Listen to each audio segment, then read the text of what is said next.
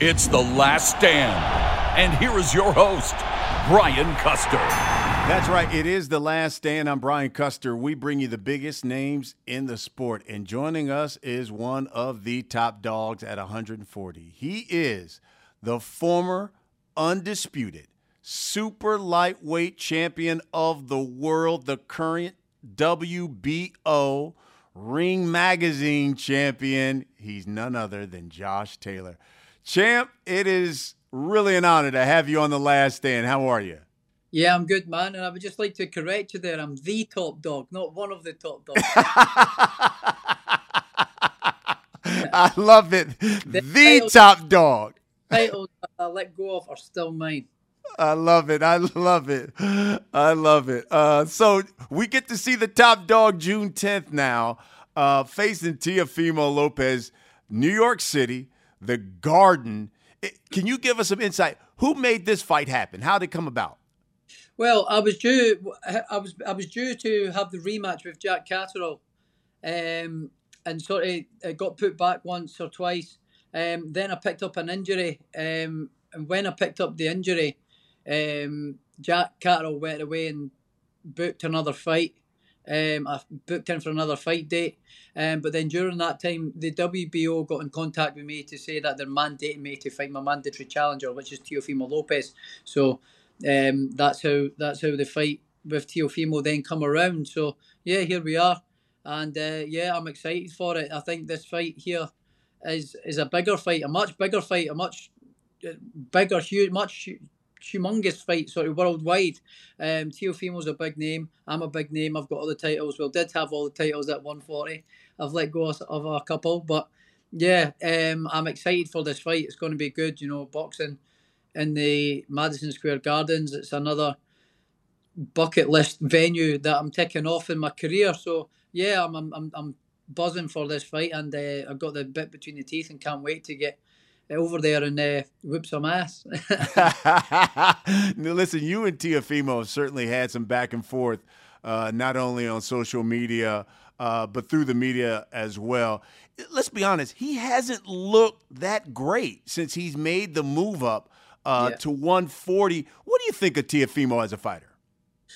I think he is a good fighter. He does a lot of things really, really good. He's very athletic. He's, he's quick. He's explosive. Um, you know, he's got good punching combinations and things like that. You know, but I, I, see that he makes a lot of mistakes as well. He makes a lot of errors. A lot of leaves himself wide open, and I see he makes a lot of. I've got a lot of holes in his game that I'm going to exploit. Obviously, I'm not going to say them here on this interview, but um, yeah, I see a lot of things that I can I can I can uh, expose him with on fight night. Uh, and yeah, he's a great fighter. Yeah, he hasn't he hasn't looked great in his last couple of fights, but I didn't look great in my last fight either. So um, you, he could say the same thing about me. But um, he is a great fighter. I can't I can't say he isn't. I would be talking nonsense if uh, if I said he wasn't a great fighter. So yeah, I think he is a good fighter. You you know you, we talk about his last fight and and if you watch that fight, you know the cameras actually caught him before the judges rendered the decision. Him looking at his corner and mouthing the words, "Am I still that guy?" So he mm-hmm. even was questioning himself after that last fight. Do, do you think he's still the same fighter that we saw like when he was fighting Lomachenko? Well, that doing that he got from uh, Kambosos um, certainly dented his confidence and his ego. His ego's taken a massive hit and uh, you, you, can see he's a bit you can see he's a bit mentally fragile anyway. So um, with me with this fight, I plan on retiring this guy. Um, I plan on give him that much of a beating that he, he doesn't think he's that guy anymore. So uh, he's already got them doubts. I'm going to cement them and retire him. Yeah, he, he talked a lot. I saw uh, when they made the announcement for the fight.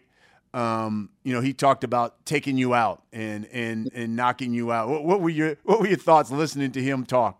I'm just like, good, go for it, try your best, because you will end up on your backside. So I'm more than happy if that's the way he wants to go. So um, yeah, I, I just can't wait for this fight. You know, I just think that given his sort of profile and his attitude and what he's achieved in the sport as well and beating Lomachenko and stuff, he, he's he's a very very good fighter. So, um, and I'm one of only five.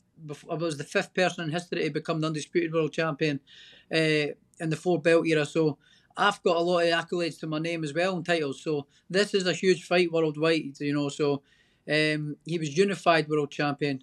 Probably should have been undisputed world champion, but he, he wasn't, you know, um, due to uh, Loma letting go his WBC. So yeah, he he is a very good fighter. So uh, this is this is a big big fight. Yeah, it is. Um, so last time we saw you was February of 2022 when you defended your undisputed title there for the first time. Uh, that fight with Jack Catterall certainly ended in that split draw. Uh, you know, after that fight, there were so many people who were like, yo, I thought Catterall won it. And I was reading one of the publications there in Britain. They called it, quote, the biggest robbery in British boxing history. Uh, yeah. Uh, I know there was supposed to be a rematch. Why did you? Why do you think the rematch never happened?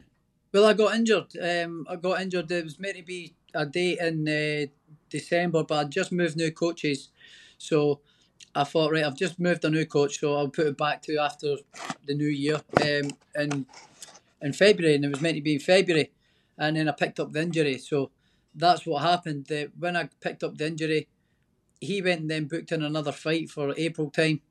Um, and then during that time, the WBO come in and then mandated mandated me to fight Teo. So that's where we are now. Hmm. What, what did you? How did you deal with all of the brushback after that fight? I'm okay with it. I've not really, in person. I've not had anything. I've not really had much at all. I've had a couple of people come up to me and say, "Yeah, I thought he maybe just nicked it." I've had nobody come up to me and say, "Oh, that was a robbery." You know, most of them people says it was a robbery were English people because it was England versus Scotland. So, and when you watch that fight with that commentary, it's so biased from the very first bell. It's unbelievable. So, um, you watch that fight without the commentary, it's a completely different fight. The commentary is very sort of uh, convincing in the word in the words that they've been using. You know, you did make history um, when you talk about becoming undisputed, and then last summer, you know, you you vacated a uh, number of the belts. I think three of them. Tell me why? Why why why'd you give up the belts? Why, why not hold on to all of them? Well, it's, it's impossible. For one, you've got to pay all these sanctioning fees as well. You know, um, when when I boxed when I boxed Ramirez, you know, twelve percent of my purse was away to sanctioning fees. But it's just wow. ridiculous. You know, each each sanctioning fee, each body takes three percent of your purse that's twelve percent of your purse away. So I'm not wanting to pay that kind of money. Willing to pay that kind of money if it's not for a fight that that I'm up for.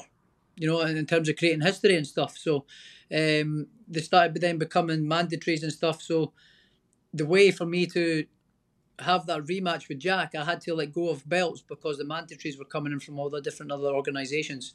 It's almost impossible to keep the, all the belts and get the fights that you want when you've got all the belts because all the all the organisations start then calling in their mandatories. So it's it's impossible to then go the route that you want to go. Hey everybody, I'm Brian Custer. Our next partner, Athletic Greens. You know, I take AG1 by Athletic Greens literally every day. You think I got like this overnight? No, it's because of AG1. And I wanted to try because I wanted better gut health, increased energy, immune system support.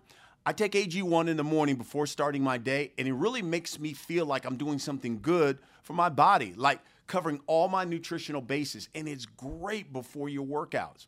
It's made with 75 super high quality vitamins, minerals, whole food sourced ingredients that deliver benefits like mood, immune system, and sleep support, sustained energy, and really so much more you know, really quickly, I noticed that it helps me with improved digestion and I feel great and it helps support my sleep. I like that AG1 is delivered monthly, so I don't even have to think about it. So if you want to take ownership of your health, today is a good time to start. Athletic Greens is giving you a free one year supply of vitamin D and five travel packs to go with your first purchase. All you've got to do go to athleticgreens.com slash last stand. That's athleticgreens.com slash last stand and check it out. Um, you know, I know, I remember, Josh, there was a, some talk not too long ago of Josh Taylor moving up in weight and fighting Terence Bud Crawford. Whatever yeah. happened to that? That's still a, definitely a goal. That's still definitely a goal to move up to 147 and challenge for a title up there as well. I mean, it's not doesn't necessarily have to be Bud Crawford. It's whoever's got the titles. So by the time I move up to 140, Bud might uh, 147, Bud might not have the titles that he's got, and uh, Spence might not have the title. They might have shifted hands by then. But when I move up to 147, I'm aiming to become a world champion at 147. So whoever's got the belts is whoever I want to fight, and I can beat them all. Mm. And that that begs the question: How long will you be at 140? Because I know you've talked in the in the past about you know, hey, it, it's hard work making 140. How long will you will you remain there at this weight? I'm not sure. You know, I mean, um, I can do it. I can definitely do it. Um, although it be a struggle, absolutely, I would be uh, lying to say if it isn't a struggle. Um, but it is a struggle. But I can do it. I've had all the tests done, my body composition's done, and all that um, with my S and C guy. I can do it, and I can do it safely. So, um, the last time I was just a little bit still in kind of on Everest and kind of party mode, celebration mode by what I had did, you know. Um, and I, I stayed too long out the gym and ate too much good tasting bad food, you know, and drank too much beer. And uh, I, I, left it too late to make the weight comfortable and do and do the diet and get in shape properly. I just left it all too late, and uh, that's the mistake that I've made and the mistake that I've I've lessened that I've learned. So I'll not be doing that again. Uh, when do you see yourself uh, at 147 next year? Yeah, possibly. Um, I may have this fight, then another fight, may get the rematch with Catterall, and then move up to 147. Um, we'll see what happens. We'll see what options come my way after this fight. First and foremost, see how this fight goes. You know, you got got to see how this fight with Teofimo goes first.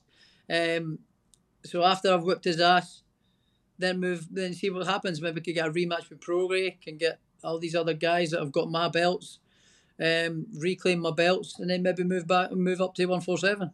Wow. Um, you, you, you know, and, and listen, you, you mentioned it, but you did become the first uh, Brit basically uh, in the in this four belt era to yeah. become the undisputed champion. What does what did that mean to you? It's, I'm very very proud of it. You know, um, like let alone world boxing. Like in world boxing, there's only been a handful of fighters that have done it. You know, it's I think it's what seven or eight now. Seven, yeah, yeah, exactly. Seven. So in world boxing, there's only seven people that have become undisputed world champions. So that is a huge achievement in itself. Um, the first person in the UK um, to do it in the four belt era is is history, piece of history being made, and the first undisputed world champion since my, my one of my late heroes, Ken Buchanan, who just passed away recently. So for me, that's I could retire tomorrow, ha- happily tomorrow, and say I've done amazing things in the sport, and I've achieved all this in only 18 fights. You know, so I'm still relatively inexperienced as a pro, um, and I've still got a lot of climbing and a lot more uh, achievements to to reach. I'm still got that huge ambition that I want to do, become a two weight world champion who knows down the line become a two way undisputed world champion, something that nobody's ever done. You know, wow. so these are the kind of ambitions in that that I've got, and this is the kind of thing that keeps the fire burning in my in my stomach to keep me away from home, down in England, away from my friends, my family, my wife. So I, I'm down here living by myself, training away, and because of because I'm driven and got to go and what I want to do. So I wouldn't be doing that if I was never still ever never had that desire. You know, one of the things I, I, I, was listening to Teofimo talk about this fight, and he kept talking about this guy is not tough enough. Those guys that come over from the Brit, those from the UK aren't tough. Do, do you think that people here in the states have this perception that fighters that come from the UK are quote soft? No, I'm Scottish. I'm hard as nails. I'm hard as nails. I'm Scottish. I'm a Scottish warrior. So I'm, I'm, hard. I've got that dog in me. I've proved in it time and time again. And um, you don't get to my you don't get to my level in the sport and achieve what I've achieved if, if you're not tough. Hey everybody, I'm Brian Custer. Got some exciting news. We have a new sponsor for our show today, Caldera Lab. You know, say goodbye to that generic face wash on your counter because Caldera Lab is here to save the day when it comes to your skin. It's backed by leading clinical trial where 9 out of 10 men experience healthier and visibly improved skin. Look, check out my mug. Caldera Lab has the tools to unlock your best first impression and confidence. Now, Caldera Lab creates high performance men's skincare products by combining pharmaceutical grade science along with nature's purest and most potent ingredients. In kicking off their stellar skincare selection, we have the Regimen Bundle. It's a twice a day routine to transform your skin. Inside this bundle, you'll find the clean slate, the base layer, and the good. All right, the clean slate is where you start your day. It's a balancing cleanser that uses gentle plant based cleansing, leaving your skin types really exceptionally refreshed. Then you have the base layer. It's a nutrient dense fortifying moisturizer that hydrates your skin. It absorbs fast, leaving you with that matte finish so you can start your day confidently.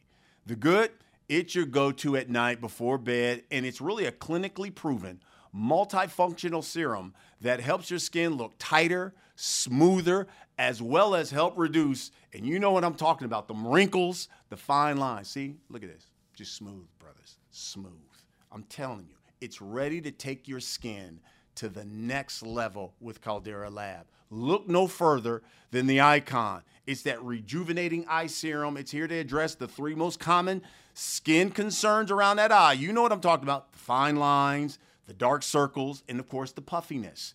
It's committed, and I'm talking about Caldera Labs, to transparency, sustainability, and excellence. Caldera Lab is on a mission to better men's skincare around the world and providing itself on clean ingredients and doing right by their customers and the planet we live in. Caldera Lab is a certified B Corporation as well as a member of the 1% for the planet. Listen, get 20% off with the code LASTSTAND at calderalab.com. 20% off. calderalab.com com. Make sure you use the code Last Stand. Unlock your youthful glow, folks, and you'll be ready for the summer with Caldera Lab. Uh, Josh, for people who listen and who watch this show, we allow them to submit questions through social media. We got a number of them for, for you, so we'll only just get to a few here. Uh, Rod from Twitter asks, why haven't you moved up to 147 yet? Once you vacated all the belts, there's nothing left for you at 140. Well, I think I basically touched on that one there um, just a minute ago. Um, the reason was it was I was getting was going to get the rematch with Jack Catterall, um, but then it fell through. And in this fight with Teofimo Lopez come come running about, so I think that's a big fight as well. So I've stayed there for this fight. Um, he's been talking a whole lot of nonsense for a couple of years with my name in his mouth, shouting my name out. So it's time for him to pay the price for that. Um, and then then we'll be looking at moving up. We'll be moving up. The, move to one four seven is imminent. Got it. Um, Cena from uh, Twitter asks, "What is your dream fight? If you could face anyone, either historically or uh, an active fighter now, who would you face?" Oh, there's there's a few for me. I could be here for ages. You know, um, one would be Sugar Ray Leonard. You know, he absolute legend. He he was absolutely brilliant. Um, two, my hero Manny Pacquiao. I'd love to share the ring with Manny Pacquiao. Um, Ricky Hatton would have been another one as well. That would have been a great fight as well. Um, and probably currently one of my favourite fighters, Bud Crawford. Um, and I think I've got the minerals to beat him as well. You know, I would I would love to have that fight at some point in the future as well. What do you just your what are your thoughts on why he and Spence just cannot get this fight come about? It's fallen through. What, what, do you think about that? I do not know. Um, there's obviously reasons why, but I do not know why it's not happening. Supposedly it is happening, but supposedly it's not happening. We, we don't know, but I don't know why it's not happening. But I think it should. They two guys are the best in the division um, and uh, boxing would be boxing would be better. Uh, boxing would be for the better if a fight like that got made. Mm. Who who you think wins that fight?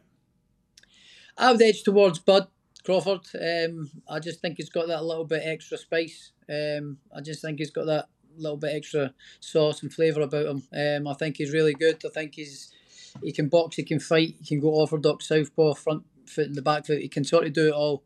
Um, but having said that, Spencer's a phenomenal fighter as well. You know, very strong, methodical sort of southpaw. He'll break you down and beat you up. So that's a very very interesting fight. But I, am sort of edging towards Crawford would, would be my if I was a betting man. That's what I would probably do. Put my money on Crawford.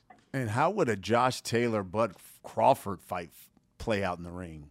Man, that would be brilliant, man. This uh, the fight would be amazing. You know, I would definitely need to be at my best for that fight. Um, and I think I can beat him. You know, I think I, I think I can beat him. I like you ask any fighter, you put someone in the opposite corner for you, you can you can put King Kong in that opposite corner, and you I'm going to win. You know, so I mean, I, you can put anybody in front of me, and I think I'm going to win. But for me, the challenge of fighting, I want to fight the best. I want to challenge myself against the best fighters in the game. And for me, Bud Crawford in and around my weight class is the best in the game, and I'd love to fight him. Uh, this next question comes from Steve. He must be from the UK. He says, "Will you ever have this rematch with Catterall?" Yeah, I think I've already touched on that there as well. Um, if I'm staying at the weight, I will be fighting him again. The the fight will be made at some point, whether it's next or down the line, but the fight won't be made. That's that's for definite. Uh, Red Rooster asks, "What are you doing differently, especially uh, against Teofimo, to ensure that you make weight better?"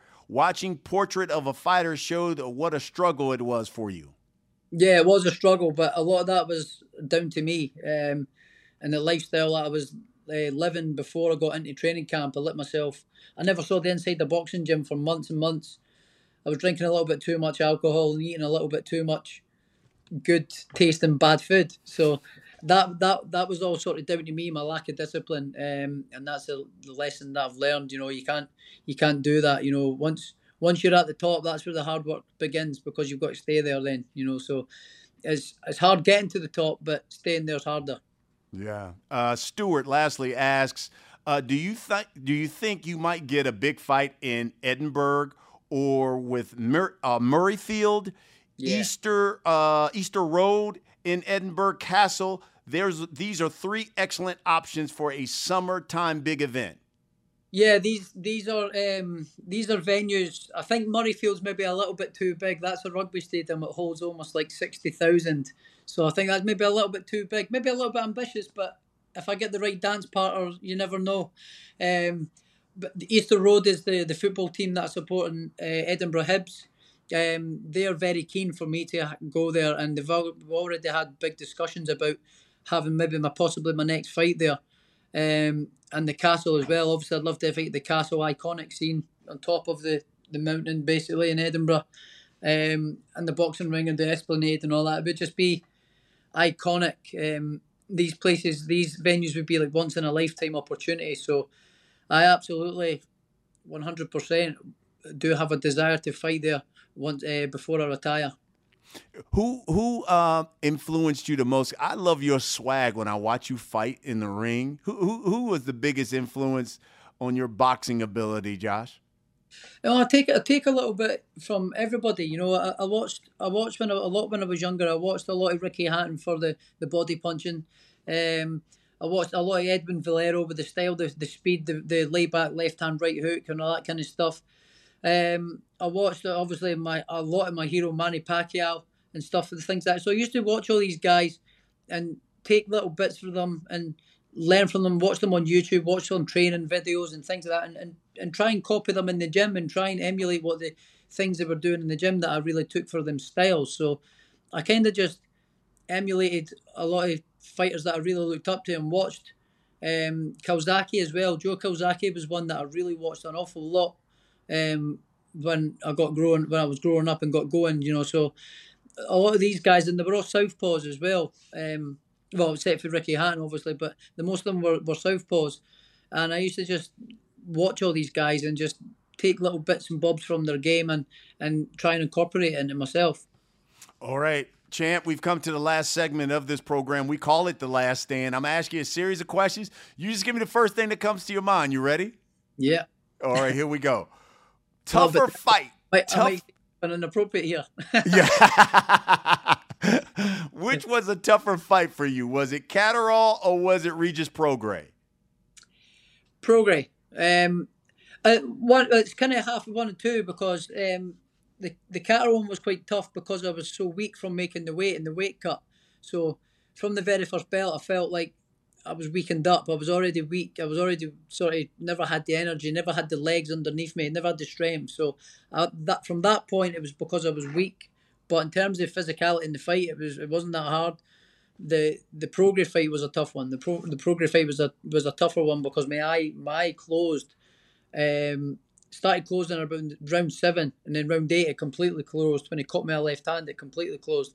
So I fought like four rounds with, with one eye basically, and uh, that that one was quite tough because I had to really adjust uh, what I was having to do and watch where the shots was coming from. So I couldn't see anything coming out from this side of the face, so uh, I had to I had to adjust it. So it was quite tough, but that fight with Prograis was the one the one that I've most enjoyed.